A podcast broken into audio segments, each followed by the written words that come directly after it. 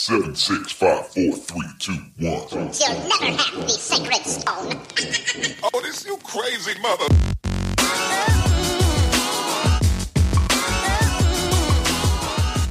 Welcome to the Dead Pundits Society. Welcome, everybody, to this week's episode of Dead Pundit Society. I'm your host, as always, Adam Proctor, and joining me on the line, as usual, is my brilliant co host, Amy Therese. Hi. And our guest today, we are very pleased to bring back on the show uh, Ed Rooksby. Ed Rooksby is a lecturer at Ruskin College. He studies political theory, and he's currently writing a really fascinating book that is many years in the making. And I'm very excited for its release in the coming years. It's called Taking Power, Reform, Revolution, Socialist Strategy. Ed, thanks so much. You're our first repeat guest on uh, Dead Pundit Society. How does it feel? Blimey. Oh, that feels amazing. Adam. How are you? I'm doing well. We're very pleased to have you back on the show. Thank long, you. Longtime listeners of the show will know that Ed joined me in season one some months ago to talk about socialist strategy and state theory. And in many ways, this uh, show will be uh, we, will, we will reprise some of those arguments and extend them further. Um, in the wake of some of the electoral successes in the United States and the Corbyn movement in the UK and elsewhere across the world, uh, the question of socialist strategy is definitely on the minds of socialists and good Marxists and good progressives, I should say, uh, everywhere. And so, this episode, we're going to we're going to try to break down one of the key debates. I think that really that really um, that really exemplifies uh, you know the, the the central questions and dilemmas inside of the socialist movement uh, since since uh, the days of Marx and certainly through the Russian Revolution and Lenin and and thereafter. And that is this question of dual power versus something that might be called democratic socialism. And uh, I'm not sure that they necessarily have to be in tension. But essentially, what we're going to try to do is break down this theory of dual power and then assess the actually existing history of dual power. And uh, so, yeah, before we do that, Ed, uh, tell us a little bit about your project, uh, this book, Taking Power, Reform, Revolution, and Socialist Strategy. What led you in this direction? It's been a long time coming, and give us a quick little summary of uh, the kind of questions that you're trying to address.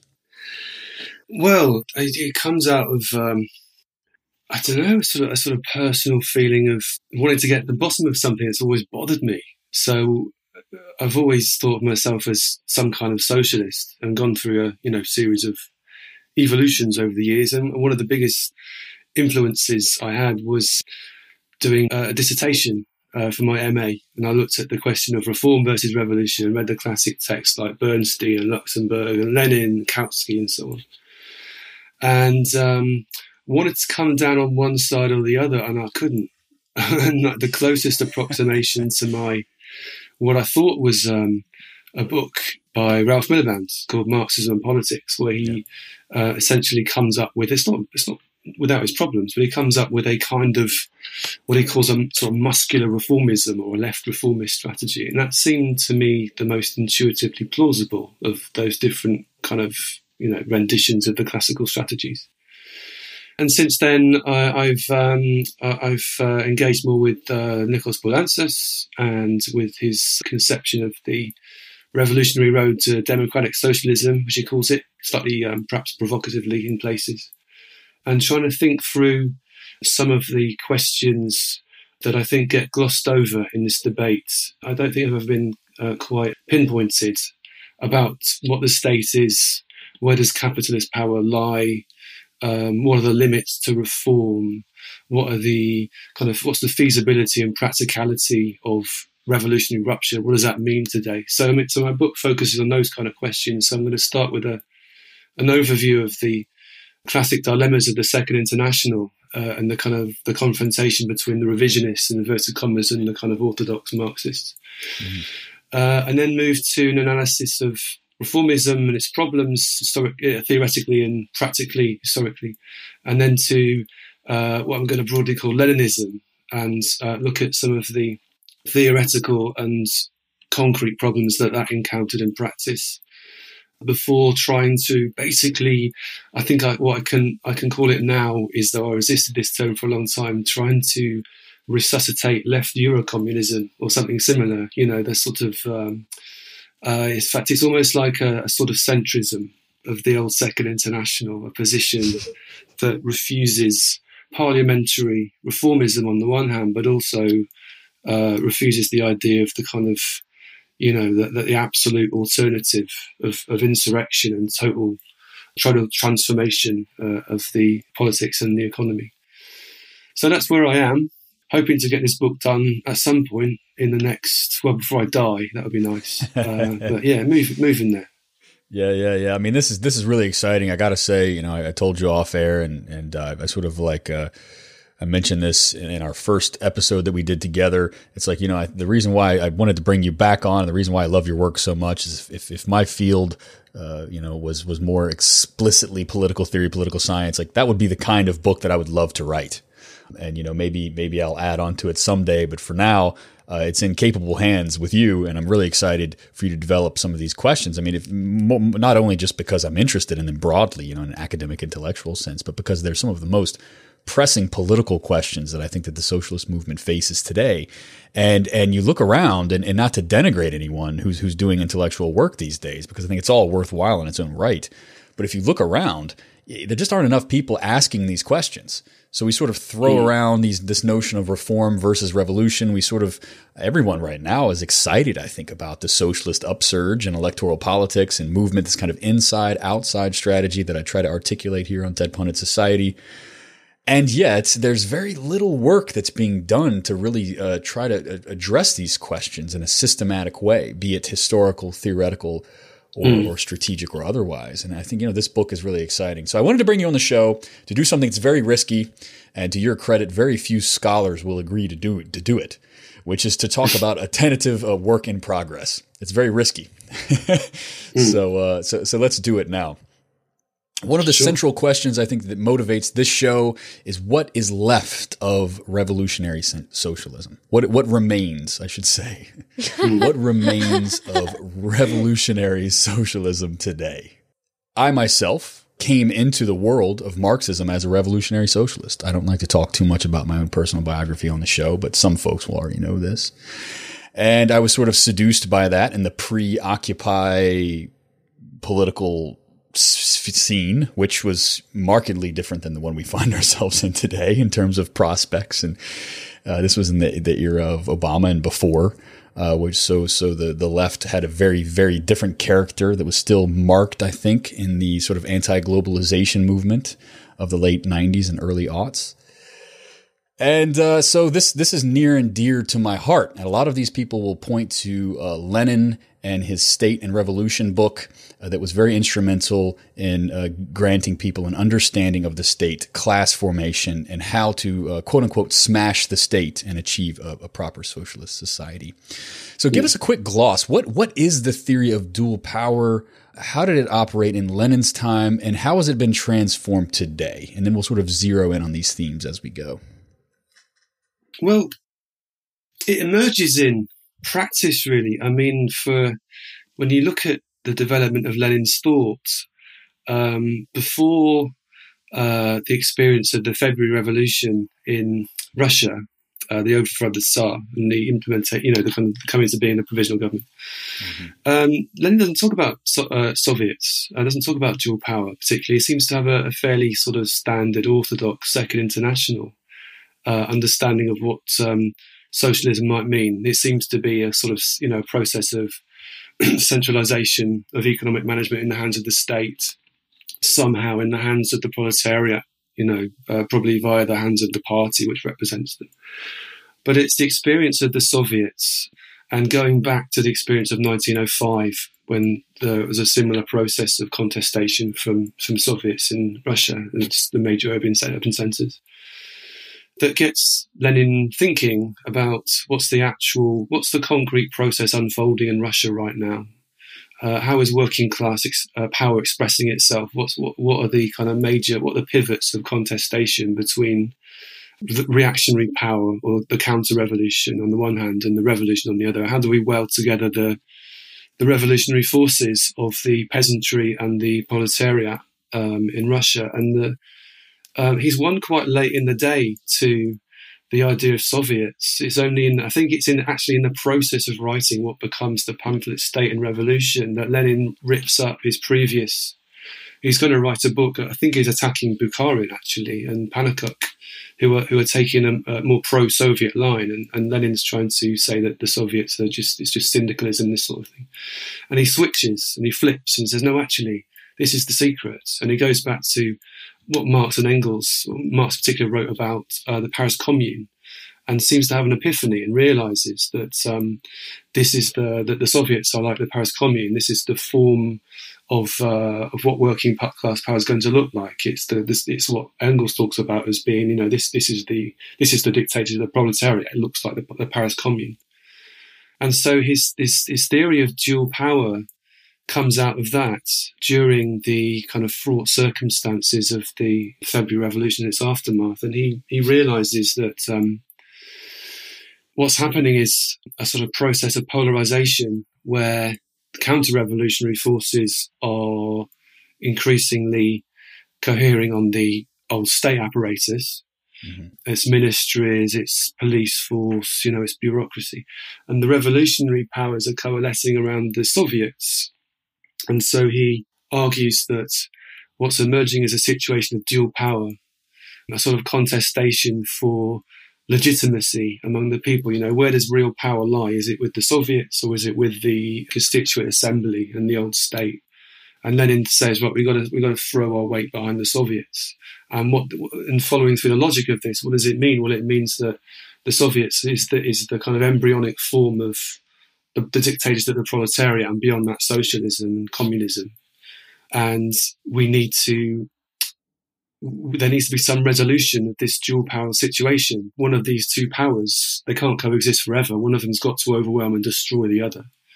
So it must lead to insurrection and to the destruction of one of these two poles of that dual power, of that counterposition and that becomes the model of the the October Revolution, where at least in you know in the kind of slogans, at least what's happening there is the Soviets and the, the form of democracy it embodies uh, bursts through the limits of bourgeois democracy and overwhelms the old institutions, and they kind of you know are, are obliterated, and the new power of the of the of the Soviets, uh, i.e., the proletariat, and in alliance with the peasantry, is now the the kind of sovereign power in, in Russia, and this embodies the dictatorship of the proletariat.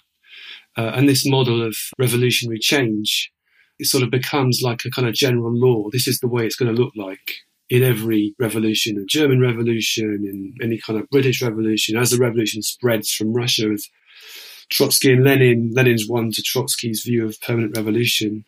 Uh, this is the this is the form it's going to take as the as the Russian Revolution in the week you know, uh, weak of the imperialist chain spreads into Germany and spreads beyond into Western Europe, it's going to take the form of dual power. And so that Leninist tradition coalesces at, at that point. It becomes a sort of, um, it becomes the core commitment of the Leninist perspective that we still see today. You know, this is the form that revolution takes. Right, right. So, I mean, that was an excellent summary of of, of the kind of uh, you know the historical basis, the alleged historical basis of dual power. I don't I don't want to alarm any of my listeners, though. Uh, I mean, I think that like we have some people there who are who are hanging on to every word, who have really delved into the history of the Russian Revolution. Uh, perhaps you know they caught up on it with China Mieville's October book that came out last year and the hundredth anniversary of the of 1917 events. Uh, and the, but there are also going to be others out there who are just completely confused about everything that we, that we just put forward. So I don't I don't I don't want anyone to feel like this episode is going to be over their heads. Uh, there will be some historical you know sort of uh, allusions and allegories but uh, but moving forward, we're going to be uh, much more practically oriented, and we're going to spell this out in, in theoretical terms and, and practical terms that I think every all of my listeners uh, you know should should should be able to understand. Uh, but just just moving forward. Um, I think one of the central things that we want to spell out for people in, in the development of dual power that, that will be relatable to anyone who's listening is this transition uh, this transition in the take us take us to the October Revolution. Mm. Very very you know schematically, understandably, uh, take us to the October Revolution and tell us how that uh, sort of progressed. Well, so so the background is that Russia and the legitimacy of the Tsarist state before the February Revolution is in tatters because of the virtual collapse of the of uh, and the impoverishment of Russia because of the First World War, and so there's mutinies amongst the soldiers in the front, and there's uh, all sorts of hardship amongst the people. There's economic, more or less economic collapse, and so the Tsarist the, the Tsarist regime is overthrown, and a new um, kind of liberal d- democracy is brought into being via moderate inverted commas moderate socialists, which coalesces under there's several iterations of the provisional government, but Kerensky is the kind of main figure, a socialist who becomes the leader um, for a while, and he's he's the guy that gets overthrown in the October Revolution, mainly because what the, the Bolsheviks are very clever about is they they they kind of distill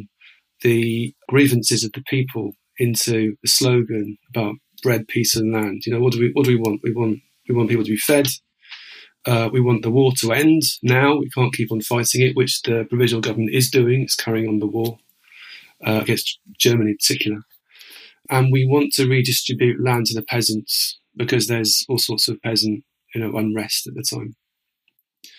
And essentially, the insurrection in October is organised to coincide with, I think it's the second Congress of the All Russian Congress of Soviets. And they sort of. Um, the second and final conference. no, there are others, but it's perhaps the last, the last actual uh, right. proper one. I, I um, suppose that is a, co- a controversial uh, claim, yeah. Yeah, but yeah. so so the, the, the seizure of power itself is is pretty easy. Um, mm-hmm. The mm-hmm. the old regime's demoralised, and the insurrection proceeds with with ease. There's hardly any blood, uh, as far as I remember. Hardly anyone gets killed. It's just a, a, question of seizing the key installations of power in in the capital, St. Petersburg, and in the other big cities, like Moscow.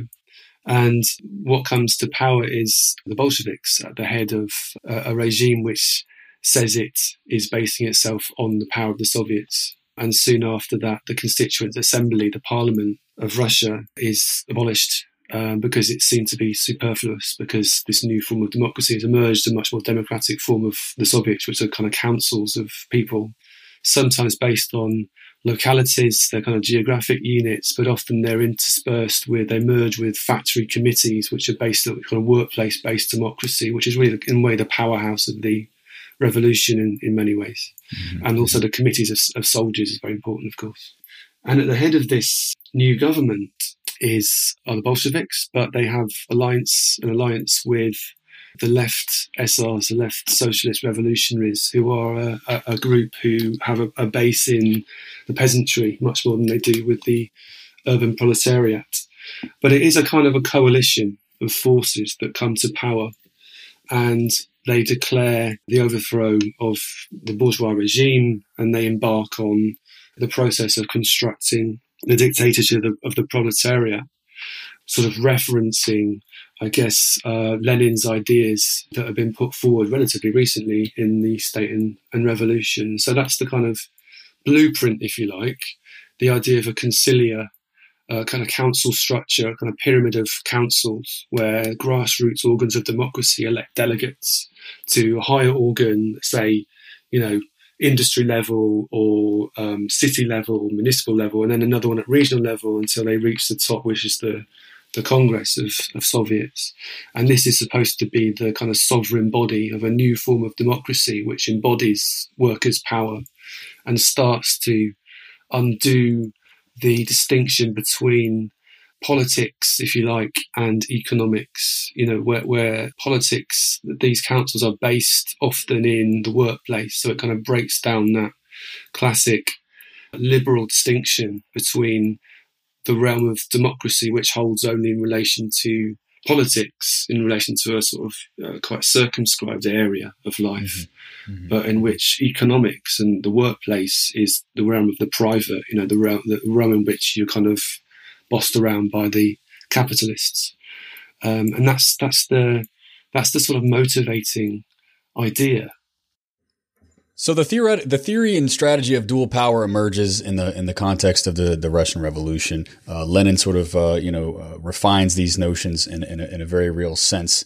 Uh, one of the directions I want to head to first, before we talk about how revolutionary socialism is manifested in our in our contemporary context, is there's a fantastic book by this man named T.H. Rigby. He's kind of in the old guard, I've been told, of Russian scholars. This kind of very uh, academic, uh, hey, historically hey, hey, driven. Uh, yeah, yeah, yeah. Technically, he's an Australian scholar. I just want to make sure okay, he's my Australian, fellow yeah, countryman should, gets should, proper attribution. he's a proud Aussie, and uh, he wrote a fantastic book uh, several decades ago. It's called Lenin's Government and it makes a really powerful and important uh, case. I think it's it, it, it revises the uh, accepted account that is still very much bandied about on, in left circles about just what the nature was of that Russian Revolution. The story goes that uh, after the October Revolution, whether folks know exactly how that happened or how that didn't happen is, is not important. But the story is that after the October Revolution, the Bolsheviks uh, seized power and they smashed the the old state and they replaced yeah. it with a state of the people. Uh, or, or maybe even a, non-state, you might say, a sort of direct dem- democratic post mm. so post uh, communist state. Uh, Rigby tells a very different story about what Lenin's government really looked like there, and this isn't this isn't a hyper politicized account. This is a very dispassionate historical view, and I think he, I think Rigby has a a pretty positive assessment of Lenin, I would say. He certainly finds yeah. him to be a very, you know, has a certain kind of ingenuity about him. Mm-hmm. He's uh, very brilliant and he takes a lot of risks and he understands large government bureaucracies and institutions and, and how to how to run things. But he tells a very different story about how that took place. Tell, give us a quick yeah. um, a quick rundown and, and, and, what this means to you in terms of yeah. our understanding of of what dual power looks like in practice. Yeah, so what Rigby does, and you're right, he's not at all hostile to, and he's quite he's quite impressed by Lenin, and Lenin was yeah. an impressive guy, you know, incredibly yeah, so. incredibly talented um, person. But what emerges from Rigby's book, which is a sort of painstaking reconstruction from um, archival sources from Russia, of uh, he looks uh, looks through documents from the time and, and reconstructs the actual kind of institutional structure of Lenin's government, and the picture that Rigby builds up doesn't look at all like the apparent intention in the state and revolution. So there's a sort of the, the, the normal story, if you like, you know, from those sympathetic to the Bolsheviks, is that what happened is that the Bolsheviks tried to create something approximating what Lenin describes in the State and Revolution, you know, uh, an ultra democratic state based on the Soviets, which is no longer a state in the proper sense of the word because it's in the process of withering away. Uh, it, all it needs to do is go through a necessary process of you know, holding down the counter revolution, training the people in uh, methods of admi- administration, involving people in running of their own communities, and so on. And the story goes that it was, you know, it, it, it was sort of um, tragically snuffed out by the civil war, by the counter revolution, by the isolation of Russia, by the failure of the revolution to spread to Germany. And the Bolsheviks are increasingly forced to centralize power and they degenerate and they become more and more militaristic. And they make you know virtues out of necessity so you find trotsky for example at the height of war communism saying all sorts of horrible things about you know how militarizing labor and how using really harsh dictatorial measures in factories it might seem horrible, but actually it's a step on the road to communism, you know, and the people who don't understand this is because they are kind of stupid liberal, petty bourgeois people who you can just soft and this kind of thing.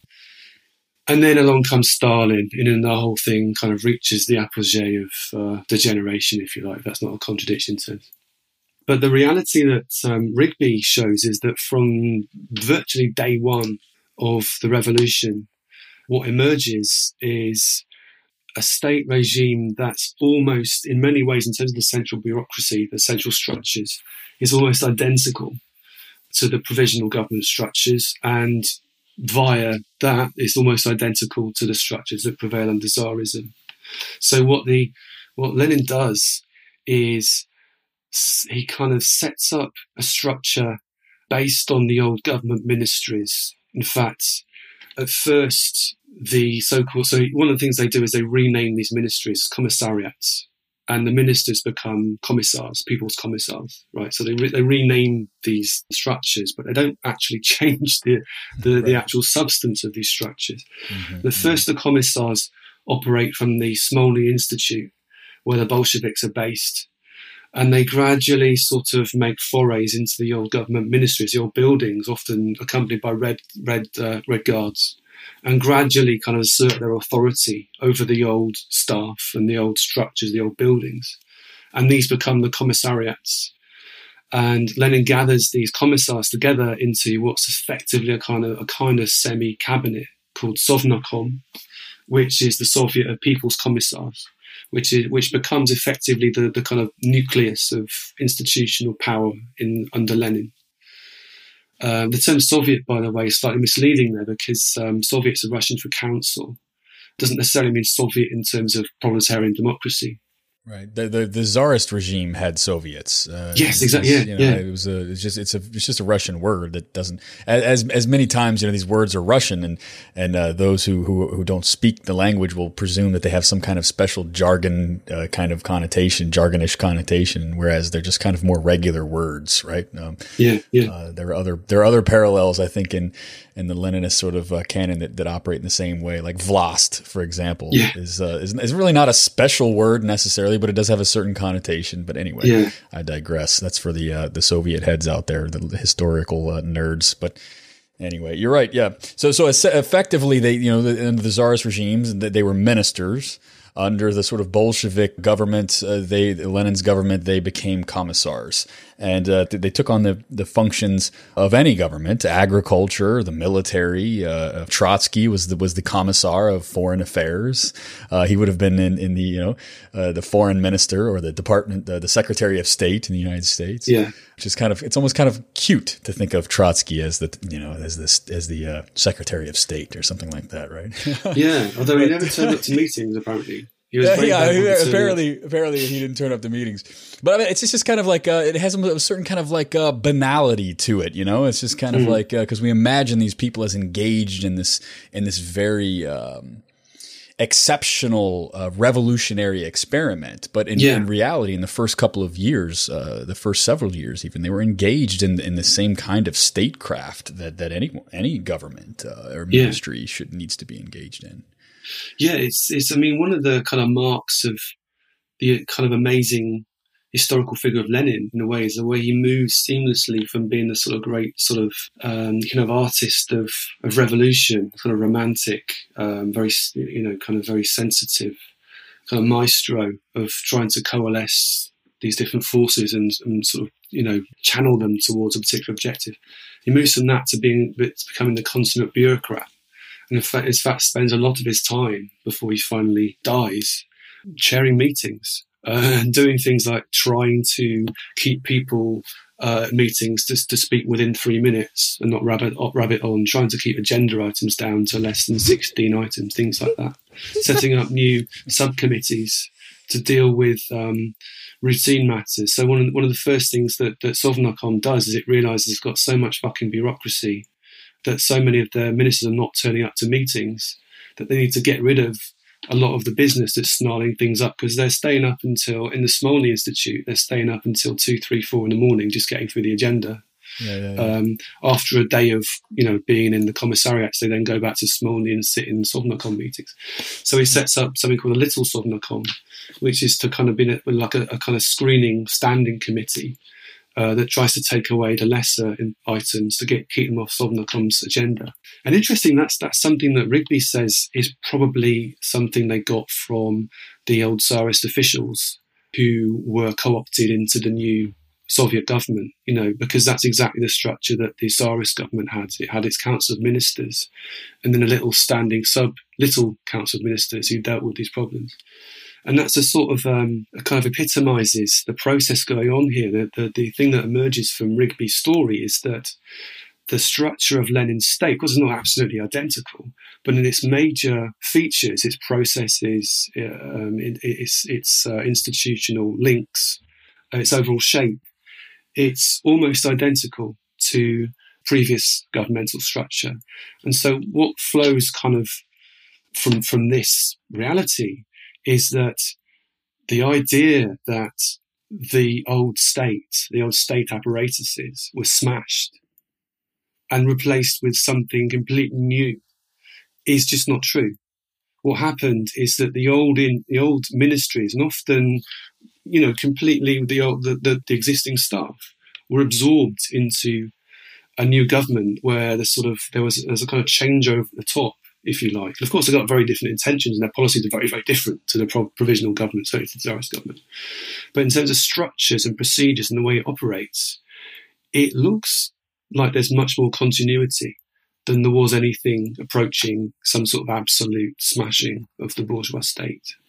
Yeah, it's like uh, as reductionist as this may sound, like uh, correct me if this is kind of way off base, but you know the um, aphorism like old wine in new bottles. This almost is like Mm. the, the opposite of that. It's kind of like a new wine in you know the Yeah, older Exactly. A, yeah, bottles. Like does that does that sound Yeah. about right? that's that's a good way of putting it. That's what seems to emerge. Okay, cool. And so, so, so it's not exactly the same no, because, of course, there are these these parallel structures as well. There are Soviets, and there's the Congress of Soviets. At the top of that is the Central Executive Committee, which is kind of does the day to day running of because the, the Congress is hundreds of people, and there's no way that they can, you know, kind of administer things on a day to day basis. So they elect a, uh, uh, some some delegates to kind of make the day to day decisions, and the initial decree um, of the new government, which says something about it tries to work out its new structures. It says that the commissariats have got to be immersed in the mass organisations. It's got they've got to be immersed in the revolutionary mass organisations of people. So there's some sense in which the commissariats should be democratised and somehow organically linked with the Soviets. And what what they they appear to be doing formally in terms of what they're announcing is that the sovereign body on, on this new regime is actually the CEC, the, the, the Central Executive Committee of the Congress of Soviets. So that the, the kind of sovereign power of the new regime is the Soviets, with Sovnarkom, uh, Lenin's committee, acting as a kind of executive, administrative arm dealing with day to day business, you know, kind of uh, sorting things out. But it, almost as if that's um, a temporary structure. It's part, it's part of the apparatus that is going to wither away, uh, leaving the, the Soviets as the slightly, you know, longer lasting institutions. But that's how it formally looked. In reality, actually, there's very little evidence that the commissariats are immersed in the mass organisations of the working people. There's very little evidence that the CEC or the Congress had any influence really over Sovnarkom. It's formally given the power to approve appointments to the commissariats. You know, they should vote on who they want to be the, the minister of this and the minister of that. In reality, that doesn't happen. And Lenin actively subordinates the CEC and seems to be quite hostile to it in many ways because he appears to, to have a fear of or a hostility towards what he calls anarcho syndicalism and a kind of sectionalist tendency. He thinks that the Soviets are undisciplined, they'll tend to fragment, uh, they'll tend to be disputatious, and what you really need is a some you know body of people who get things done um, and who, who are the heirs of the true sort of legacy of Marx. They're, you know, they got the, they, they understand Marx, they understand the science of Marxism and so on. And it's hard not to see a certain, I don't know, a certain cynicism there. This is this is before the, the Civil War sets in, by the way. You know, some people say that the centralization of the state under Lenin was entirely because they the plans to turn Russia into something like a commune state were derailed by, you know, the intervention and the white armies and so on. But this happens long before the Civil War really sets in. Um, and it does look like Lenin really does intend to sideline the Soviets and to make them, if not ornaments, and they do have a lot of power at local level, but they're certainly subordinated to the bureaucracy, uh, the central apparatuses of government. And that central bureaucracy is the apparatus that looks almost identical to the Tsarist state you know, that state which which hasn't been smashed at all. Right, and I, I, just I would like to emphasize just as, as maybe an aside or a support or something like that that like I get it, Lenin's impulse there. I mean, I get I get it. Like if if anyone has ever found themselves in a leadership position of a large and unwieldy and fractious organization, they will understand exactly why Lenin sort of had what we, we what we might call an elitist kind of impulse to sort of direct the business of statecraft and governance as against these kind of warring factions within the Soviets who who were prepared to kind of burn the whole thing down if if things didn't go according to plan or, or whatever. Because at the, at the end of the day an organization a state an institution has a certain kind of mission and the show has to go on you know, in, in a kind of cynical, yeah, albeit cynical sort of way, regardless of the kind of shenanigans and the in the fights that are happening at the level of the base. Um, and, and I, am not proud to say that. That's not something that I you know sort of like puff out my chest and make a virtue of. I'm not. I'm not. I'm not making a virtue of a, of a kind of elitist uh, orientation to power. But this is the kind of pitfall and contradiction that's inherent, that's internal to to to power, to to uh, you know, to, to guiding and marshaling the energies of large groups of people. Mm. Um, you can't avoid this by by just having the right principles and, and operating the, under the under the right slogans. Like these are built in, in in many in many ways. So so in case you know folks just think that what we're trying to do here is just slander Lenin as this you know this authoritarian, as this cynic, as this this centralizer of power, this elitist or whatever. I'm certainly not. I mean, I don't want to speak for you, Ed, but uh, but I don't know. What, what do you make of that consideration? It's almost like you know, Lenin is taking under his own. Lenin is taking under his own power this kind of uh, this this role of the what we would now call the relative autonomy of the state. Mm. Well, he's nothing if not not a pragmatist, yeah. right? Yeah. So yeah, it's it's it's it's actually hard to see what he could have done otherwise in practice, and I, I guess one of the lessons that can be drawn from this is the necessity of some form of kind of bureaucracy, the necessity of some form of centralization of political power, uh, the necessity of some form of what we might call a state, you know, e- even in post revolutionary situation, that you can't move immediately to, if, if at all, to the sort of decomposition of centralized power and the sort of devolution of power to grassroots organs and this is something I think that Ralph Miliband talks about quite lucidly in his critique of state and revolution, which is that there's always a necessary tension between what he calls direction and necessity of direction and, and democracy. There's always a necessary tension between giving people power on the one hand and also making sure that what you don't get is total chaos. You know, you need you need to have some kind of mechanism for aggregating opinion interests for, for forming some kind of consensus, if you like, uh, uh, or majority consensus, and then imposing that, uh, uh, hopefully through some kind of um, agreement, through some democratic means. But you can't ever get beyond that tension. And so, the, perhaps what Marx and, and Engels weren't very good at was thinking through the problems of what they called the public power that they thought would exist under communism you know, there's something they, they mm. talk about something vague that will exist even under communism, the necessity of some kind of public power, but that wouldn't so it wouldn't be a state in the proper sense of the word. And they're a little bit slippery mm. about you know in what way is this not a state? Well, it's not a state because it's not a class state. A state is by by definition a class state, and every class society has its own state, and every state is inherently the state of the dominant class. But the public power because it operates in communism, there's no classes under communism. It can't be a class state, so it can't be a state. It's something else. But it's it's a very slippery concept, and something I don't think they ever convincingly kind of got to the bottom of. And certainly, I, I think that Lenin takes on that legacy, you know, that sort of ambiguous legacy of Marx and Engels, and tries to square this circle all the time of wanting a commune non-state, but also wanting to centralize power eh, because of the necessity of a period of the dictatorship of the proletariat.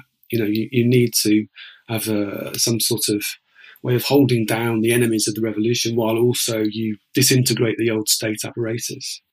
And I think the way he, he resolves that, the Lenin squares that circle, is really through a form of uh, what you've called before, Adam, another, another situation, kind of magical thinking. You know, it's yeah. a sort of it's a sort of rhetorical solution to the problem, which isn't really a solution.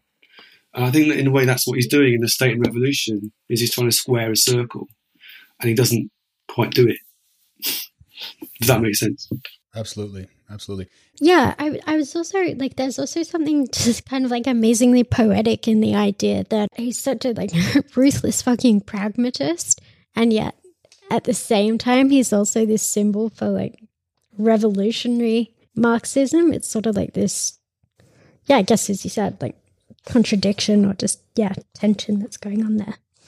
And yet, mm, people sure. seem to kind of deify one half of that image and and ignore the other half it seems. Right right. And it's not about vindicating or denigrating the man or his actions. It's about understanding the challenges. No you're absolutely right. I'm not, no. I'm, not sort of, I'm just adding on to it.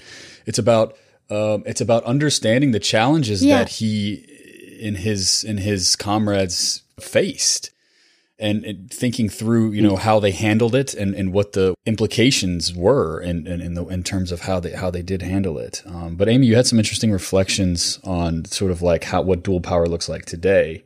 And I wanted to move beyond uh, dual power in the days of Lenin. We've been going on, we could, we could continue this for hours and it would be very fruitful, but unfortunately I have to move on. The main purpose of the show is to outline kind of like what remains of this revolutionary socialist dual power kind of approach today. And, and you know, I think spoiler alert, I think the answer is not much. to put it to put it uh, quite uh, glibly, uh, and I hope we'll fill that out and justify that to the skeptics uh, as we as we move on. I just was thinking as Ed was speaking, I think it's really interesting and something that's not really taken account of is the fact that Lenin came to that conclusion that this was a worthy strategy once certain modes of power looked like they were already taking shape. So, eh, am I correct, Ed, in in my understanding that like he sort of appraised the status quo and said, "Look, like the most yeah. productive move is to take advantage of this particular moment and then leverage." Yeah. The okay, right. So that's right. Yeah, and I, to, to, me, to me, that's not necessarily a fault. You know, that's oh, one of his no, great no, no. qualities. I, I think is his ability yeah. to be flexible and to sort of, yeah, yeah, yeah. You know, not to not to be too dogmatic about things and to to sort of be quite sensitive to the actual the way in which the real movement and the real struggle was going, and trying to, to find a way to sort of intervene in the in the in the in the concrete reality rather than trying to impose a kind of schematic model no, definitely didn't, didn't, work. Definitely, but I think and the, the irony there is, I think that's what contemporary, you know, kind of Leninists do is that they they've lost that sort of that flexible prag- pragmatism in a sense, and they're they're seeking to impose a, a schematic vision drawn from Russia, October 1917, uh, into very different situations. Yeah, I'm like I'm so glad you. Sorry, I'm just sort of well formulating this as we go, but like I think the thing that is, at least to my mind, the largest gap there is the idea that, like, when people now speak about dual power, they're not talking about leveraging existing power or organizations or forces out there in the world. They're talking about generating things bottom up, like from yeah. scratch, right? And so I think yeah. it's critically important to then to at least take heed of the fact that if Lenin's version of dual power is either tacitly or explicitly informing contemporary adherents of that sort of strategy. Hmm. And I've I've not seen any account for the fact that Lenin's response was one to an existing set forces mm. in the world and he was able to to utilize them to his advantage but there's no, within yeah. any contemporary versions, there's no methodology by which constructing said institutions would happen. Right. Mm. So it's, it's like, it's, as you said, like it's this idea of transposing strategy from a totally different context into into our world in ways that I don't think they've accounted yeah. for the specificity between the two. And, and, and, and, so it's a kind of, to speak of the dual power strategy, the dual, dual power scenario Mm, today, mm. right, is an abstraction. Completely it doesn't utterly, exist. Yeah. Those all those that that dynamic is no, is nowhere in existence. I think we can maybe be a bit too categorical about. It. I mean, my my feeling is there's a kernel of truth here, which is that if you look at and a very very substantial one actually, if you look at any real upsurge in left wing struggle where things get brought to the brink of power, you do see uh, a confrontation in certain forms. I'm not sure it's a kind of uh, an absolute confrontation, but you, you do see this sort of uh, tension, at least, between the institutions of the existing state and particularly its repressive apparatuses and some form of insurgent power among the people, right? So you so that sort of thing occurs historically in various situations. Um, you know, think about Germany in the, the revolutionary situation of the uh, First World War. Uh, think about Portugal when the dictatorship was overthrown. Think about Chile under Allende. Right, you get a sort of uh, a relationship, a sort of slight a tension between state apparatuses and organs of mass democracy. In that, in that case, the cordon, the cordons, and also to some extent in Greece. You know, what you get at the height of the social mobilizations is you get right cops beating people up in um, in the square in, in Athens. Uh, and perhaps even similarly, more you know, in um, uh, in Egypt, in, Ta- in Tahrir Square, Tahrir you know, you, yeah. you get you get a confrontation between the repressive apparatuses and the the people. If I But you you sorry, go on, you. no, no, you finish your point. Sorry. Well, what, what I was going to say is that, um, but they they don't all follow that logic of February, November, 1917.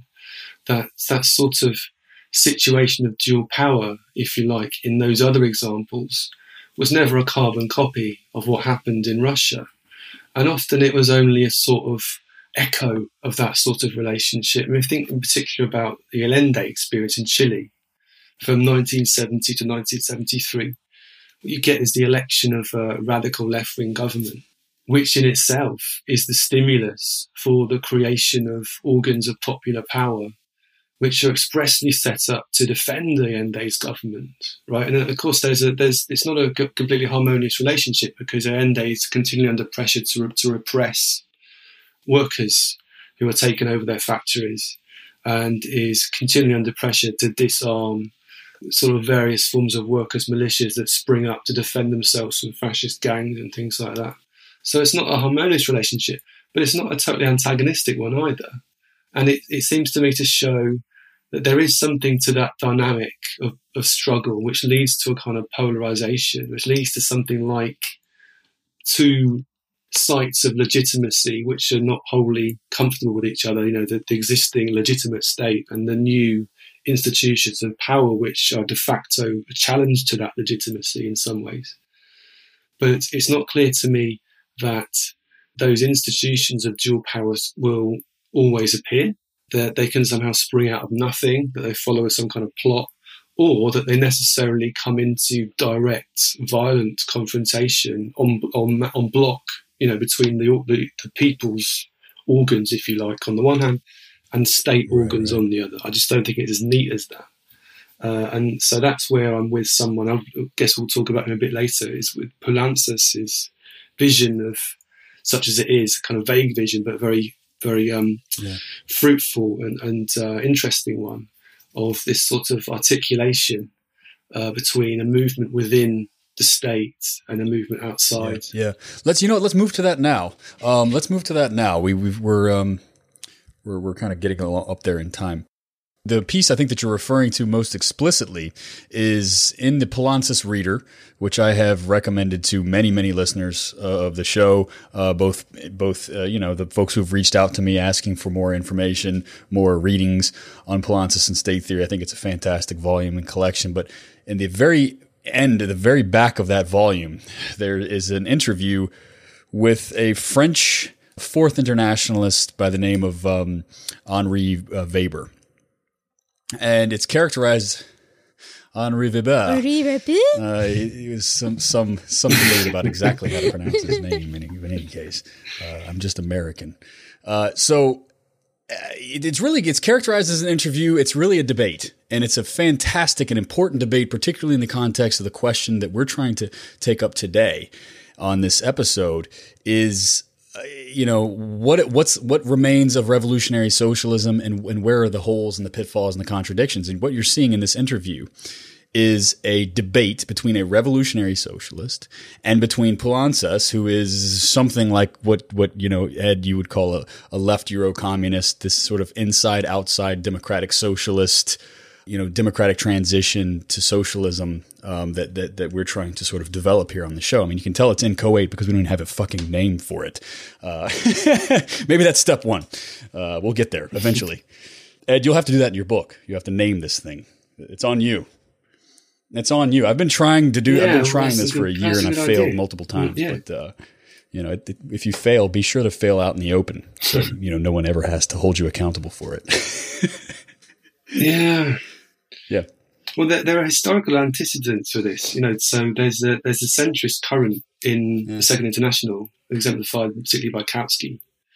Uh, but the trouble is that the Yeah. I mean, I'm I'm not a big fan of Kautsky for various reasons, but uh, the trouble with centrism as a term is that it's it's been it's already, it's already been claimed um, by the enemies of centrism. It's, it's now a term of, of it became a term of insult under Trotsky. Yeah. So if you're a centrist, you know it means you're a vacillating petty bourgeois, etc., etc. yeah, yeah. Someone doesn't really you're a understand what. Marx really meant.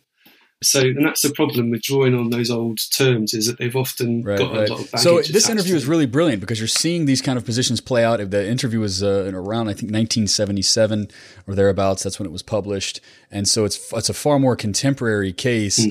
Of some an adherent of dual power, a sort of modified contemporary version of dual power, going up against a mind like Poulantzas. And some some of the central sort of critiques that. Hmm. Poulantzas has of Weber and vice versa are incredibly illustrative for the kinds of debates that are internal to the left right now. And so, what the way that Weber characterizes, I would say, the, the dual power is a form of kind of contra state. And the, the most fascinating, one of the more fascinating uh, Yeah. aspects of that exchange is when Henri Weber takes Poulantzas to task and says, "Yeah, but what what you're saying is not unique. We revolutionary socialists also believe that institutions and electoral bodies are important, and we engage in them, uh, you know, whenever whenever possible." But Poulantzas comes back and, and responds, "Yes, you you engage in them in a way in which would then give you leverage to besiege the state at the appointed moment, at the appointed time when the dual power apparatus, the contra state, the worker state can sort of assault the bourgeois state. And the members that you have placed inside of the institutions will sort of help launch that attack in essence. And so, even insofar as these revolutionary socialists engage in state institutions, they're still sort of uh, have this vision that their aim is to attack it from the outside, to besiege it, to smash it, as it were. What do you make of this contemporary uh, manifestation of dual power? How, how has it been altered throughout the ages, and, and where does it kind of fall apart? Well, I, I agree with you that that, that Yeah. debate between, I'm going to call him Weber as well, Weber and uh, is really fascinating. And I, I think it goes to the heart of a lot of these, these issues that are left unresolved. And I mean, essentially what Poulantzas is saying is drawing on what he was writing at the time, State Power and uh, Socialism, in his final book, before he defenestrated himself, is the, the idea that the, the state is not a thing. You know, the state is not. It's not. It's not. He calls it. He, he, he talks about the Leninist conception of dual power as, as, as basing its strategy on on the conception of the fortress state, which is a thing which which you can remain totally external to, and which you can kind of surround and besiege like a medieval army before kind of undermining it and, and burning it to the ground. And you know, um, and that's that's the way that you overthrow bourgeois power. But what um, Poulantzas points out is that in fact that's not what the state is at all. The state isn't a, it's not a thing. Um, it's a set of relationships. It has a certain institutional materiality, it has certain apparatuses attached to it, but it's not a coherent singular thing. It's not a subject. It doesn't have a point of view. It doesn't have one set of, you know, um, one one outlook on things. What what is it? Is uh, you know, even within state apparatuses, you get turf wars between different departments. You get people with different ideological predispositions. You know, different sort of people from different parties elected. Uh, you get um, all sorts of differences within the state, all sorts of conflicts within the state, all sorts of snarl ups and sort of inefficiencies and duplications within the state. And beyond that, state power itself, which the state apparatuses sort of concretize, is a social relation. So the state, in terms of state power, for, for Poulantzas, condenses kind of the prevailing and ever shifting balance of class forces in society. And it's reflected in state policy, in the way in which the state needs to react to, you know, various challenges, to various demands from different sort of uh, interest groups, etc., different class forces. And in that sense, you're never outside of the state. Every social movement, every kind of uh, struggle any kind of political, economic struggle is always already articulated mm-hmm. mm-hmm. uh, within the field of state power. So y- y- it makes no sense. It's just a conceptual error to think like Henri Weber that you can somehow stay independent of the state and attack it from outside, uh, because that's not that's not just not what the state is. So, and so this leads to a really sorry, go on, yeah. Yeah, sorry. If sorry, I might just like play the normie and see if I can make sure that I'm understanding what you're saying. Like for those who are listening along, um, if I may, is is the idea that's being presented there? So Weber is suggesting or uh, tacitly endorsing the idea that the state is like this thing out there in the world which exists. It has, to one degree or another, a, a kind of essentialized nature. There are mm-hmm. qualitative aspects to it. Um, and it's it's relatively static, precluding obviously the, yeah. the changes that happen as part of any democratic process, you know, routinely or whatever.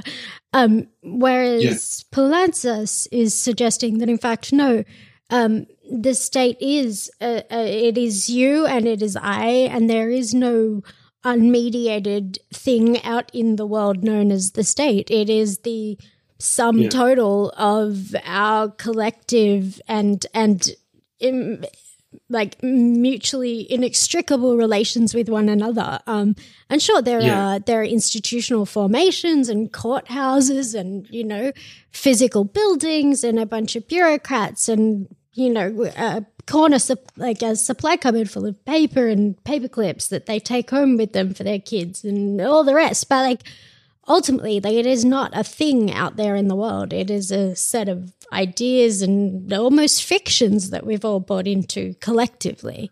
Yeah, um, that's it. I mean, one one way of thinking about it is, Poulantzas often makes this analogy, is to think about the state in the same way that we have to think about capital. Right. Hmm. So, so capital. There are there are physical forms. There's money. There's banknotes. But that's not capital. That's not the. That's not the. You know what capital is in in you know in in, in total. What is capital? Is capital? You know, can you see it? Is it is it a thing that you can definitely possess in your hand? Um, yes and no. You know, you can hold money, but money. What is money? It's just uh, it's just sort of objects what, what, what makes money money is the sort of social relations that it embodies and the kind of collective fictions that we build up around it and live in our daily life, you know, that, that invest this thing or these things with a, with a sort of some kind of in, uh, what's apparently an intrinsic power, but it's not. What, it, what, what it's actually expresses is relations between people, uh, relations of exploitation, you know, relationships um, articulated with our, our, sort of place in terms of the of uh, the, the, relations of production. So it's the same with the state. You know, it's um, it's something much more complex than an object. It's it's it's not a a fortress that stands on a hill somewhere that's totally impervious to the to the ordinary people, like we're kind of peasants with torches outside and pitchforks, sort of screaming at the state, "Stop oppressing me." That's not what the state is. State the state is already, always already, Hmm. kind of implicated, imbues our daily life, our practices, and we reproduce the state, not necessarily willingly, but we we we simply we we live a relationship to power which which produces the state. Well, yeah, like the default, the default mode reproduces the state. Yeah. Like if we do nothing, we like it's set to Mm-hmm. to roll along effectively, right? But Which then is one, one way to put Certain- this is just yeah. to simply say that the state concentrate is is the con where power is concentrated in capitalist society. Um, because what we're talking about here is power. We we are subjects to power, subjects mm. of power, certain forms certain of power. forms of power. Certain I mean, I think you know the, the, there we could have a long, just drawn out discussion about class power, where it comes from, how it's uh, you know how it's articulated and through the state and all this stuff. Sorry, I'm I would just simply I don't I don't mean to skirt these issues, but but just to say like we have talked about these at length on Dead Pundit Society. And Amy, of course, you know this, and Ed, you do because you you were a part of it. But I would encourage folks uh, to go back and listen to uh, Ed and I's uh, you know previous interview. Go ahead and listen to the State and Socialist Strategy series that I replayed in between season one and season two. We covered all of these things because I, I recognize we're not really talking about the capitalist state as as in, you know this kind of like arena for class struggle and class forces in capitalism and how in capitalism there are owners and there are workers and blah blah blah and you know we, we're really, really skipping over a lot of the ABCs of this argument and and and uh, it's so difficult to talk about one thing without talking about everything. But let's let's let's let's spend the ne- the next fifteen to twenty minutes here as we end up this A side and move into the B side by talking about uh, this distinction, I think that revolutionary socialism makes uh, with this kind of final rupture, this sma- this final smashing of the state. And what Poulantzas uh, sort of takes Henri Weber to task on at one point is he sort of says, "Well, you revolutionary socialists nowadays understand and admittedly are playing something of a long game." where there will be hopefully a series of mini ruptures that will then lead to this grand rupture per se. And Poulantzas sort of says, well, how is that any different than than what we're doing, what I'm doing, uh, what I'm proposing, which you slander as incrementalism? So maybe spell out what what is incrementalism, what is the theory of rupture, and and how is there in practice not a whole lot of space between them in a certain kind of sense. Well, that goes right to the heart, I think, of the the problem of socialist strategy. So it seems to me there, there are two unconvincing answers to the problem of capitalist power and how you might seek to undermine it. And the first is the sort of classic reformist, gradualist strategy, which is this idea that you can kind of gradually encroach on capitalist prerogatives, but do so in a way that you know, in which there's there's not really any crisis. The whole thing goes very smoothly. The capitalists agree to sort of gradually have their power eroded, but somehow they, for some reason, keep on investing. They play their part in they expropriating invest, themselves. right? So they keep the economy going. Yeah, absolutely. They just kind of kind of classically agree to their own kind of abolition as a class, which of course is is just theoretically absurd and practically absurd. But the other, I think, on the other end, um, there's an equal absurdity, which is this idea that you, you can sort of deal with the problem of capitalist power once and for all in one fell swoop. Right, what you need to do is surround that fortress and raze it to the ground and problem solved. Yeah, you just need to surround the central locus of capitalist power, which is the state. And once you've dealt with that, um, it's all sort of more or less plain sailing because you've got the levers of power in your hands and you can then implement the socialization of the economy. But that's clearly not really, seems to me anyway, it's not particularly feasible strategy. And I think that's that's what Leninism in, in often boils down to. It's that idea that if you seize political power, right, you still seize the state, then somehow you gain control over the levers of power that will allow you to enact something like kind of weirdly a gradualist transition to socialism, right? You gradually socialize the economy because you've got the, the political the levers of political power in your hand. But what that also does is it ends up not taking um, doesn't take capitalist power seriously because capitalist power, in as much as the state, you know, kind of condenses, is the is the kind of locus point of the, the core site of power in, in, in capitalist society. It's not the only site of power, and it seems to me that one of the reasons why the capitalist state is precisely a capitalist state is because the the capitalist economy um, absolutely relies on um, capitalist investment. It relies on private investment. If there's no private investment, then you know accumulation slows down, growth slows down. There's all sorts of economic problems. And the, interestingly, this is precisely the problem that Lenin and his uh, the Soviet government ran into in the first few months and, and weeks of uh, of the revolution. Uh, it's not often kind of there in the the familiar narratives of the Russian Revolution, but what Lenin's conception of the transition was is that they would the, the, the, the workers and the peasants would take power politically, so by, by taking the, the levers of political power out of the hands of the bourgeoisie. And then they would run a still predominantly capitalist economy in a phase that's, that, that Lenin called state capitalism, which is essentially a, for, a form of heavily regulated capitalism in which there wouldn't actually be very much expropriation of big capital.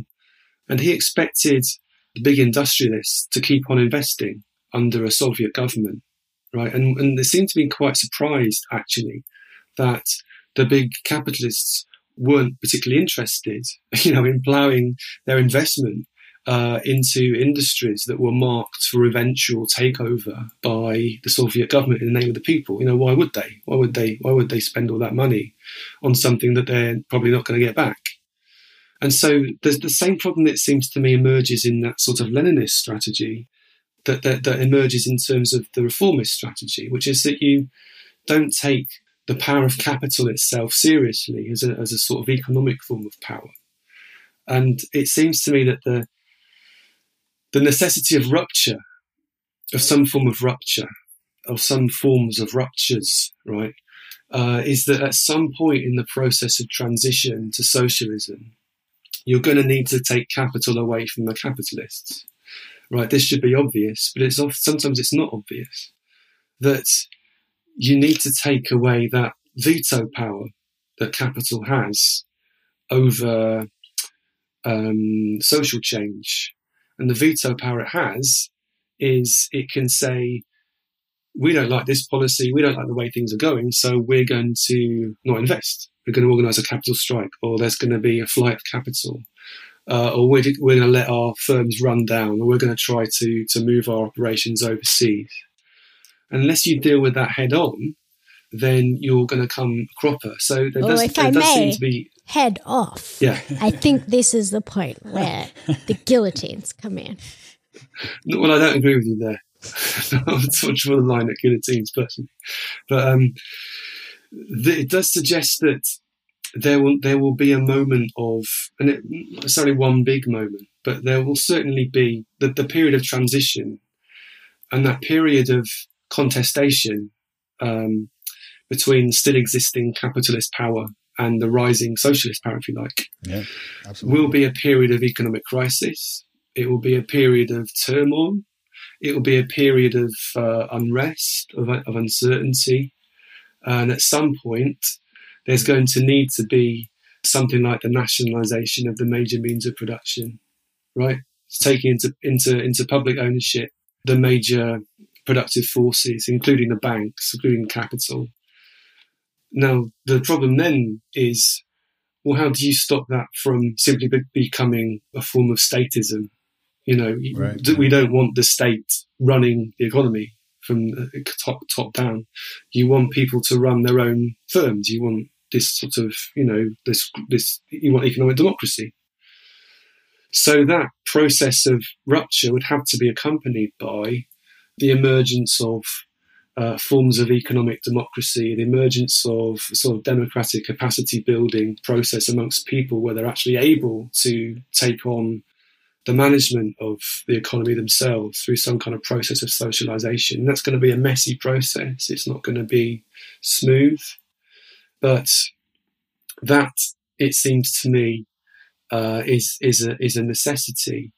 So but that doesn't necessarily mean that we we end up Right, in right. the kind of classical revolution. Exactly. So I was going to suggest there is that that's the economic contradiction, the political contradiction to seizing power in this sort of like uh, uh, you know swift manner. Is that is that uh, it's the one faced by the Bolsheviks? It's the one faced in places like China and the uh, in Cambodia and in Cuba and other places like that. And some of those experiments are more laudable than others. Uh, I don't know many folks, not not my listeners certainly, who are going to champion Cambodia among them. But you know, Cuba had its aspects. Uh, China even had its aspect. All the right, whatever. But but they're they're faced with the central problem. There is what do you do with with political dissent? What do you do? Do you, do you clamp down on, you know, uh, on heterodoxy in, in the realm of, of politics? Do you clamp down on oppositional political parties? Do you clamp down on oppositional factions within the socialist or communist party? And and a lot of governments in reality have done that because when you face a kind of economic crisis, it's accompanied by a political crisis. And as Lenin sort of demonstrated in 1917 and 18 and 19, you need to have a kind of unity and resolve and purpose uh, to get yourself through the crisis, which in practice means that some voices ultimately have to be ignored. And if you don't have means uh, of, of representative democracy and certain kind of institutional found, you know, institutional foundations for mediating dissent and ensuring civil liberties and all of these types of things, then you're in real trouble. And now we're at, we're we're in the midst of the debate that happened between Lenin and Rosa Luxemburg. Uh, so spell that out for us for folks who don't know, uh, who Yeah. may not even have any understanding of the fact that that Luxemburg and Lenin uh, were at odds. Uh, at, uh, you know, when it came to a very crucial question, um, and, and and talk to us about how that relates uh, today. Because just to, to signal ahead, you raise a really interesting point when you start to when you start to tease out these contradictions of dual power.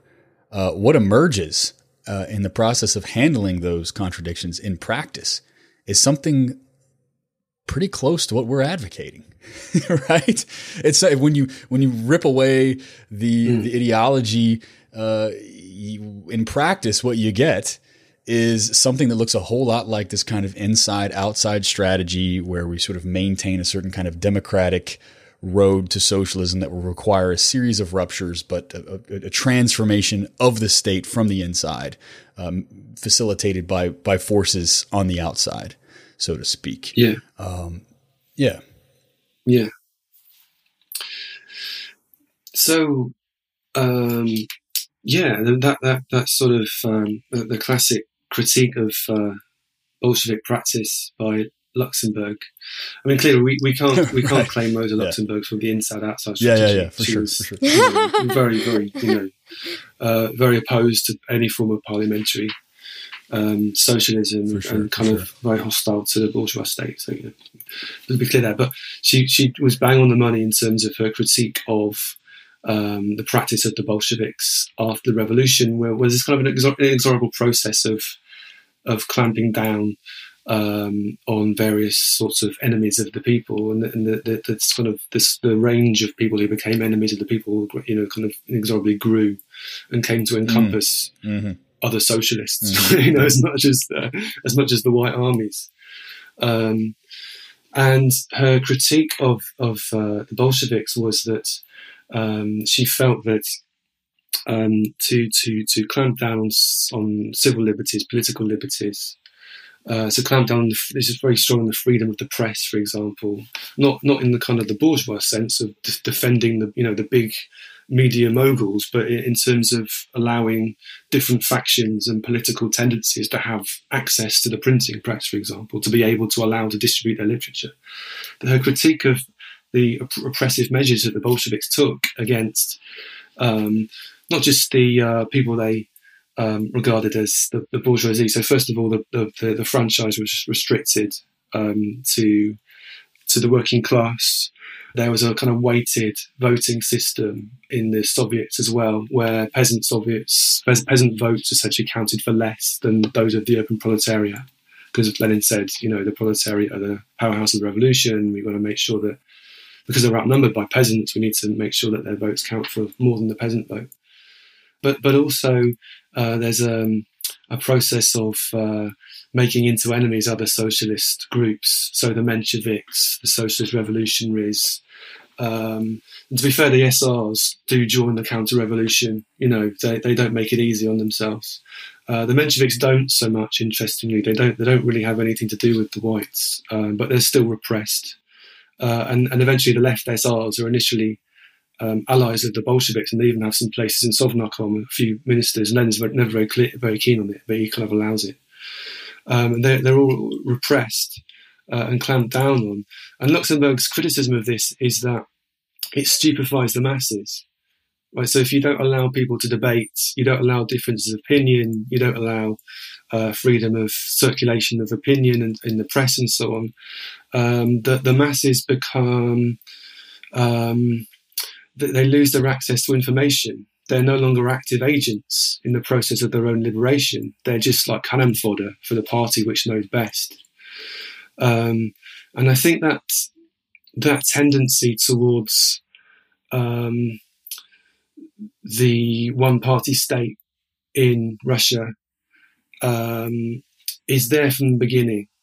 You know, in, in terms of in terms of Lenin's um, conception of communism and in terms of his conception of the role of the party as somehow interpreting the real interests of the people, uh, which are kind of singular. You know, there's only one interest in the Bolsheviks. So, so why do you need more than one socialist? Why do you need more than one vanguard party of the people? You know, if the, the class corresponds to the Bolsheviks, then what the Bolsheviks do corresponds to the interests of the class. Uh, yeah, well, I should mention, you know, Rigby opens up the preface in his in his book uh, Lenin's Government here. I mean, we forget about this. We think that this is all just kind of theory and stuff, but I mean, you know, the USSR was a state. Uh, they had a constitution, and you know, Rigby uh, opens the book by quoting the Constitution mm. of the USSR, which describes the Communist Party as quote the leading and directing force of Soviet society and the nucleus of its political system of all state organizations and all voluntary organizations, end quote. And Rigby says, in practical institutional terms, this means the superordination of the executive bodies of the party over those of the state at the center, in the constituent republics, and right down to the lowest level of local government. So effectively, you know, in, in, in, in modern quote bourgeois states, we have the institutions which stand above political parties and political activity. And the USSR, the, the Constitution, the party stood over top of the institutions. And I mean that has a real that has a real yeah. uh, practical you know this has real practical implications for what kind of society emerges and what kind of freedoms and mm. democratic uh, orientations resolve. As you rightly pointed to, I mean it, it's it's on the one hand tragic, but not at all shocking that most of the members of of mm. the uh, Sovnarkom, uh, the original uh, commissars, uh, end up shot in uh, you know in sm- smelly basements. Uh, over the course of the Red Terror, you know, or, or thereafter in this in the show trials, you know, under Stalin, um, because there are, when when you put the party at the head of institutions, um, it it it doesn't leave much of a safe space safe space for uh, things like dissent mm. and you know um, other types of activities. But but anyway, I've, I've gone on far enough, far long, far enough for that. What do you I mean? What do you make of that kind of uh, practical orientation of the party standing over the institutions rather than the institutions standing over the party? Yeah, and that's some, in some ways that's what that's a process that Rigby traces in that book, isn't isn't it? So, mean, interestingly, Lenin never holds an official position in the Bolshevik, uh, later the Communist Party. He's um, very much involved with the institutions of government. Yeah, that's right. Yeah, and it does, it does seem to be uh, the case that in when he went, he goes through his kind of dark night of the soul in 1922, and he kind of realizes that there's a, a process of bureaucratization happening in the Soviet regime. We can't quite work out why it is. Um, and he does his best to try to prevent the drift of power away from Sovnarkom and the government ministry, the commissariat, uh, to, to the party, to the Politburo and the Org Bureau and the, the, Central Committee. And he, he just doesn't have the strength to do it because he's very ill by, by that time. And so he kind of sees this coming, but he sees it coming too late. Uh, and, the, and in a way, that one of the tragedies of Lenin is the way in which he himself sets this process in motion. Um, and there's that famous um, remark from Victor Serge, isn't there, on the potentialities of the Russian Revolution, the kind of anarchist kind of. He joined uh, Bolshevik, didn't he? He became kind of remained semi-critical.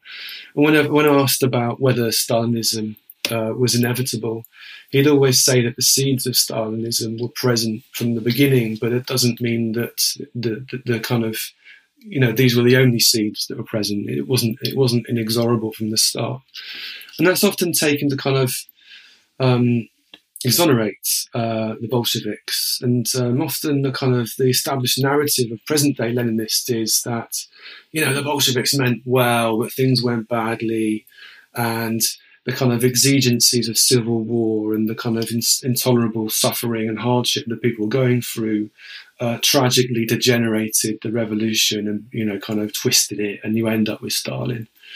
Um, but what's Serge, what the other half of what Serge is saying is also important to bear in mind is that the, the seeds of Stalinism were present in Leninism. You know, it, it wasn't some kind of um, infection from outside that kind of, or some kind of parasite that kind of turned it into something grotesque. Um, those seeds were present, and I think you can see um, it, in the in the ease with which people like Lenin and Trotsky, for example, s- switch into ultra authoritarian pronouncements. You know, at the, the height of war communism, particularly. Um, although interestingly, the, the, Bolshevik Party, the Communist Party, becomes much more intolerant in under NEP, under the new economic policy, than it does on, it is under war communism, which is kind of a weird paradox. But anyway, they they they they move all too easily into positions of saying things like "there's no contradiction between uh, the dictatorship of the proletariat and uh, and the dictatorship of one person." And, uh, the, and Trotsky says things like, "It's the duty of the of the party uh, to maintain its sort of, you know, to maintain its line, even in the face of the temporary vacillations of the working class. The working class can be wrong sometimes about its own interests, and it's the party that knows best. Um, the ease with which um, Lenin moves to uh, economic one one man management in the nationalised factories, the ease with which he uh, simply um, sidelines the factory committees and workers' control in the factories. Suggests that it wasn't just a sort of a case of you know virtuous individuals who were tragically you know perverted by you know unbelievable pressures of hardship. It, th- th- there was also something wrong about their outlook from the beginning, which eased that path towards what became Stalinism. That's my view. Mm-hmm, mm-hmm. And just to reiterate, I mean, I've said this earlier, and I think I, I, we, I think you agree with me here on this now, and, and is that you know this is not to say that Lenin was a bad guy, right? That, that's not the point of all of this, right? Like that would just be a, such a silly, uh, you know, such no. a silly, cheap kind of takeaway here um, in some senses. But anyway, but you see what I'm getting at. This is not about defending Lenin or about characterizing his his uh, abysmal and conservative social views. It's about understanding the position that managers of any state are put in when things break down. And what I'd like to ultimately get to at the end of this episode, which needs to come sooner rather than later, unfortunately, we're hitting at the hour and a half mark, is that uh, what I'd like to get to is that as socialists who seriously want to affect a socialist transition, the last thing that we should ever hope for is this is this kind of breakdown. Because I mean, it, it puts you if if you which if you kind? would like to. Can you be more precise, Adam? What do you mean? Which which kind? The kind that that the that the Bolsheviks sort of uh, had to oversee. Um, sure. You know that, that it, it puts you in a place where you. I'm not going to say you have to. You don't have to do anything, uh, but you are potentially put in a place where you have to, where, where, where you are pressured, where there are certain imperatives to make decisions that none of us would want to make. Um, and I'm not sure that we you're would, also running reactive and having to clean up messes Exactly. as opposed to Exactly. going in and creating something. Right, exactly, exactly. And so, you know, coming around to the, the thesis of the episode, and I think the the the the, the the final sort of uh, clarion call, if you will, that I like to leave folks with is that like the notion of dual power, I think falls apart not only historically and theoretically, but just strategically. It's kind of like be careful what you wish for. You might, you just might get it. And what does that leave us with? Does that just leave us with this kind of, uh, you know, slow and steady and kind of boring and and and uh, uh, failure prone kind of inside outside democratic road to socialism? I would I would say it does. I would say it does. That's all we have. Uh, there, I think this idea that there are. I put this to you, Ed. You know, I always say this. People ask me like, "Well, what tendency do you think you're from, or you, you belong to, Adam?" And I always say like, I, that doesn't that question doesn't make sense to me anymore. Um, I mean, you can you can sort of imagine yourself to be of this tendency or that tendency, but in, in terms of someone who just wants to see a socialist transition, I mean, there's only one capitalist state. That is my terrain of struggle. Um, I can imagine myself. I can frame it in a way that where I'm a libertarian socialist. No, no, no. I'm a I'm a I'm a this kind of socialist. I'm a that kind of communist.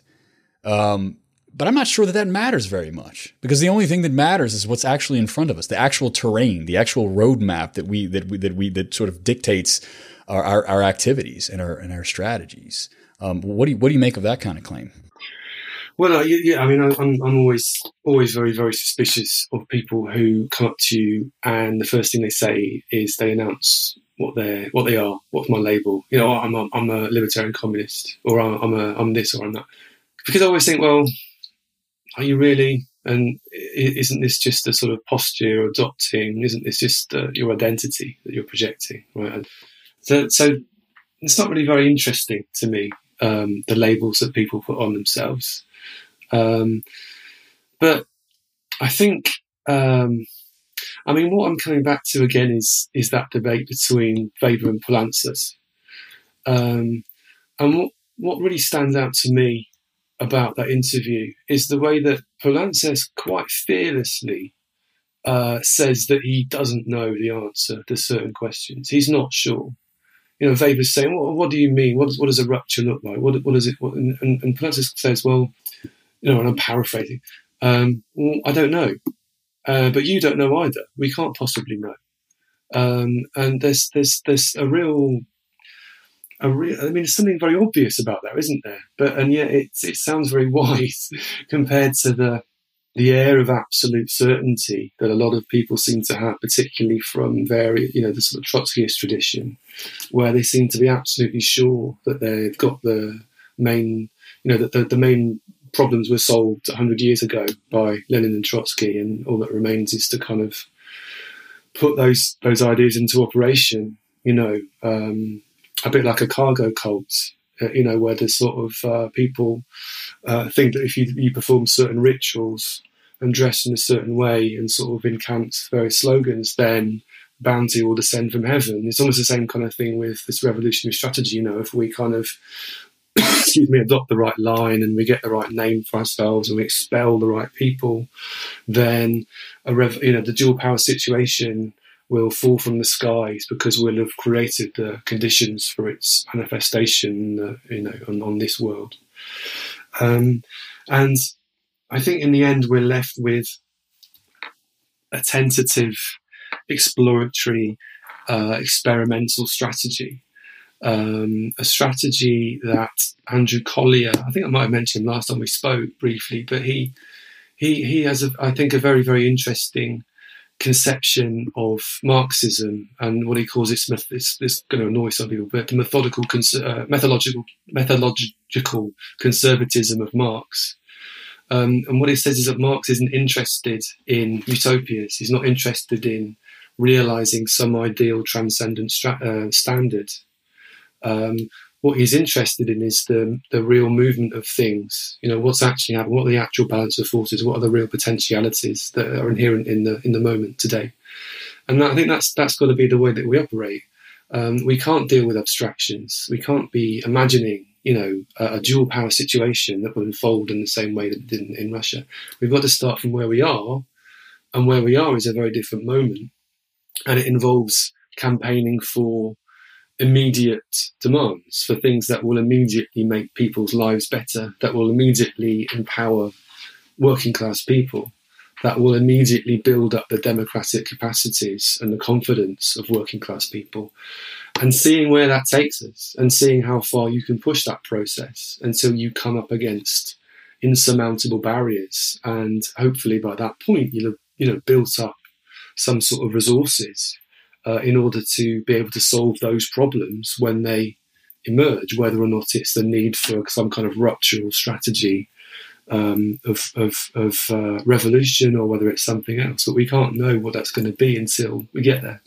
Right. I mean that, that's that's the difference. I think where this needle we're trying to thread this needle, as I, as I like to say, uh, is is is that between this kind of uh, illusory, historically and theoretically speaking, this illusory dual power uh, uh rupture strategy on the one end, and this kind of uh, social democratic incrementalism on the other end, where we slowly but surely, in a linear fashion, work towards a socialist society. Uh, what we what we have is a yeah. more kind of inside outside sort of. Uh, it's a it's at every phase of the game there are ruptures because that's what I think you know that that's what the strategy of non-reformist reforms are really all is really all about. It's about producing uh, new capacities, and at each phase, at each mm. phase of the game, it's not a stagist where first this, then that, then that, like a Pez dispenser, if you will. It's at each phase there are new. It's a it's a brand qualitatively new and distinctively different kind of uh, situation that you find yourself in because you have new capacities that were developed in the previous uh, previous phase mode a, whatever you want to call it, uh, uh, you know, attack, uh, whatever, right? Uh, yeah, you know, if, yeah. if, at the end of this non-reformist reform, uh, you know, we find ourselves with new capacities, new potentials, new resources inside and outside of the state, that was a little, that was a kind of a rupture of a sort. That we are on a, a different kind of qualitative uh, level that we can intensify again, you know, because we have new resources to be even more bold and even more uh, resolute and enhance and further the contradictions uh, of, of, capitalist society at each point. And so, not to get too philosophical here, but I think I really do think the kind of like the, temp, the our, our, notion of temporality and our understanding of historicity itself, like, really needs to kind of shift in order to think our way outside of this uh, this this silly this silly uh, false dichotomy. Mm. Yeah, without I mean, without forgetting the essential problem with the classical reformist approach.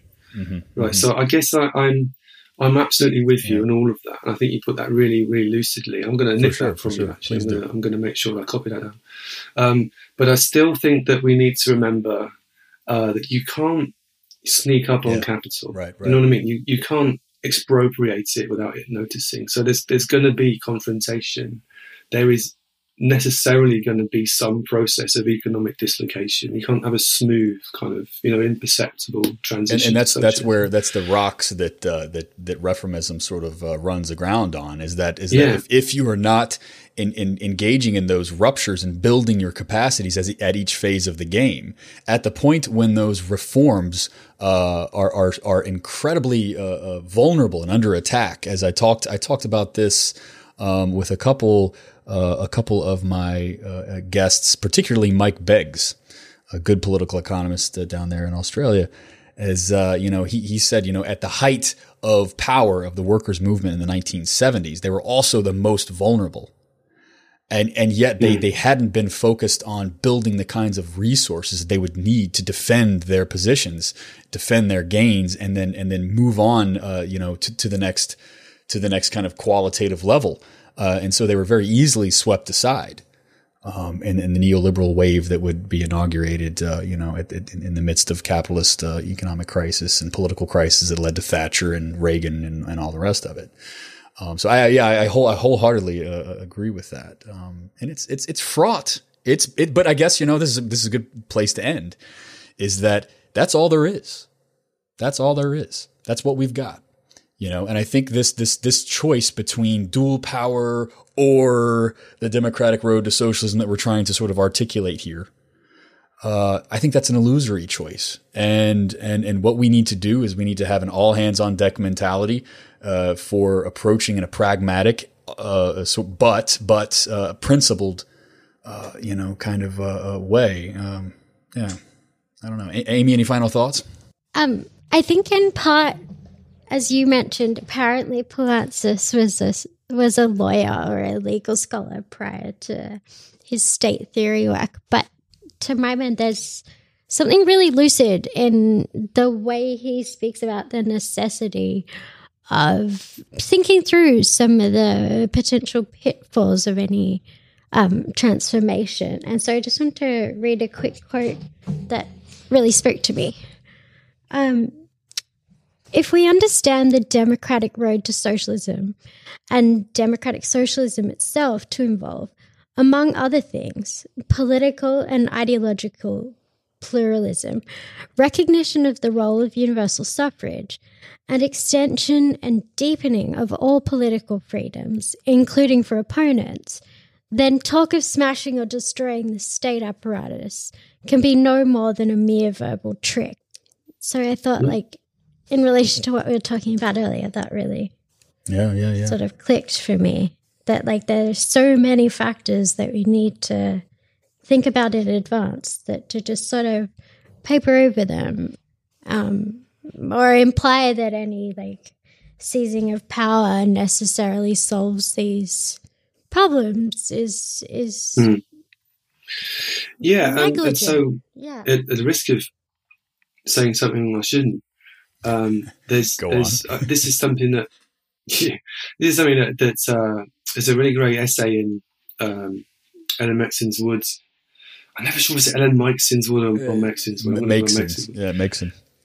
Okay, mm Mexon's Woods. Um, the retreat from class, which involves actually the, um, the attribution of uh, various um, wrong turns to Poulantzas, which I think she's wrong about. But, but anyway, um, in the later chapter, she talks about the um, the importance of um, an inher- uh, uh, inheritance from the classical liberal tradition of its um, emphasis on things like uh, checks and balances on power and Hmm. things like uh, civil and political liberties. And of course, you, you know, you can't attribute a lot of those liberties to liberals themselves, and they're often creating struggle by working people and you know, uh, and people who are disenfranchised. But at the same time, there is this kind of characteristic focus for all its blindness and for all its sort of bad faith in other words, in, ways in terms of you know economics and um, class power. There's there's a there's a, a really useful and valuable focus in the liberal tradition on liberties, you know, and uh, uh, and on protections that we simply can't throw away as as being somehow in themselves inherently bourgeois that we won't need under a socialist uh, system, and that's something that. And you're right, maybe that's got something to do with Poulantzas' uh, legal background, but it's something that Poulantzas is very, very sensitive to, particularly in his final work. And that's kind of, it's almost the kind of guiding principle of um, of that famous final chapter in um, State Power and Socialism, uh, where he sets out his his uh, his idea of this inside outside uh, strategy um, uh, of, of uh, a, a sort of non dual power um, um, process. Right. It's, this, is, this is a perfect transition. Um, we're going to move to the B side now. Uh, we've been talking for nearly two hours. This has been an incredibly rich conversation. I've enjoyed it a lot. I, I hope that the listeners have learned in this process as much as I have in, in preparing for it. Um, I'm, I'm, I'm very grateful for you uh, to you, Ed, for bringing this uh, Rigby book, uh, Lenin's Government, to my attention. It's a, it's one that's hard to get a hold of. You can find it in libraries. It's rather expensive if you order it from booksellers online, uh, but uh, folks should check it out and uh, it really tells a different kind of history about this and it presents a new set of challenges right? I mean this isn't just about debunking lenin or leninism or dual power or whatever. It's about you know laying forward you know spelling out exactly what the challenges are for us um, and so that we don't put ourselves in a position like Lenin, where we have to, you know, act as the social reactionary and and and and, and suggest that we should deport all the sex workers or whatever uh, who are liquoring up our soldiers. Like that's such a, you know what I mean? Uh, we we don't want to put ourselves in a position of managing a state that is in absolute and utter crisis. Um, and so it's one of those be careful what you wish for moments. And I think that what Poulantzas articulates is is is this uh, much more careful democratic road to socialism, which preserves the civil liberties and and the rights uh, that socialists should hold dear. Um, yeah, the rights of sex workers and and and, and otherwise. so, yeah, Ed Rooksby, thanks so much for joining us on the Dead Pundit Society. We're going to move to the B side now. If you're not a patron, you're missing out big time because we're going to talk about uh, the, the nuts and bolts of socialist strategy. And as always, we save our hottest hot takes for the patrons because we know that you all are the ones who can uh, who are who are prepared uh, to handle them in good faith and, and, and grapple with them constructively. Uh, so head over to Patreon. We're also cowards, to be clear. We're also cowards, right? Yeah, I mean, well, there's So that. it's a little- Who in this day and age, uh, you know, is not a little bit of a coward given the call out culture and the kind of social shaming if you step out uh, and you know and you you go against the line of the church. Uh, shout out to Benjamin Studebaker. Uh, head over to patreon.com slash dead pundits and subscribe to Dead Pundits Society. You get access to that B side. So signing off, Ed, thanks so much for joining us. Thank you. And uh, we'll see you all over on the B side. Bye. Oh, this you crazy mother.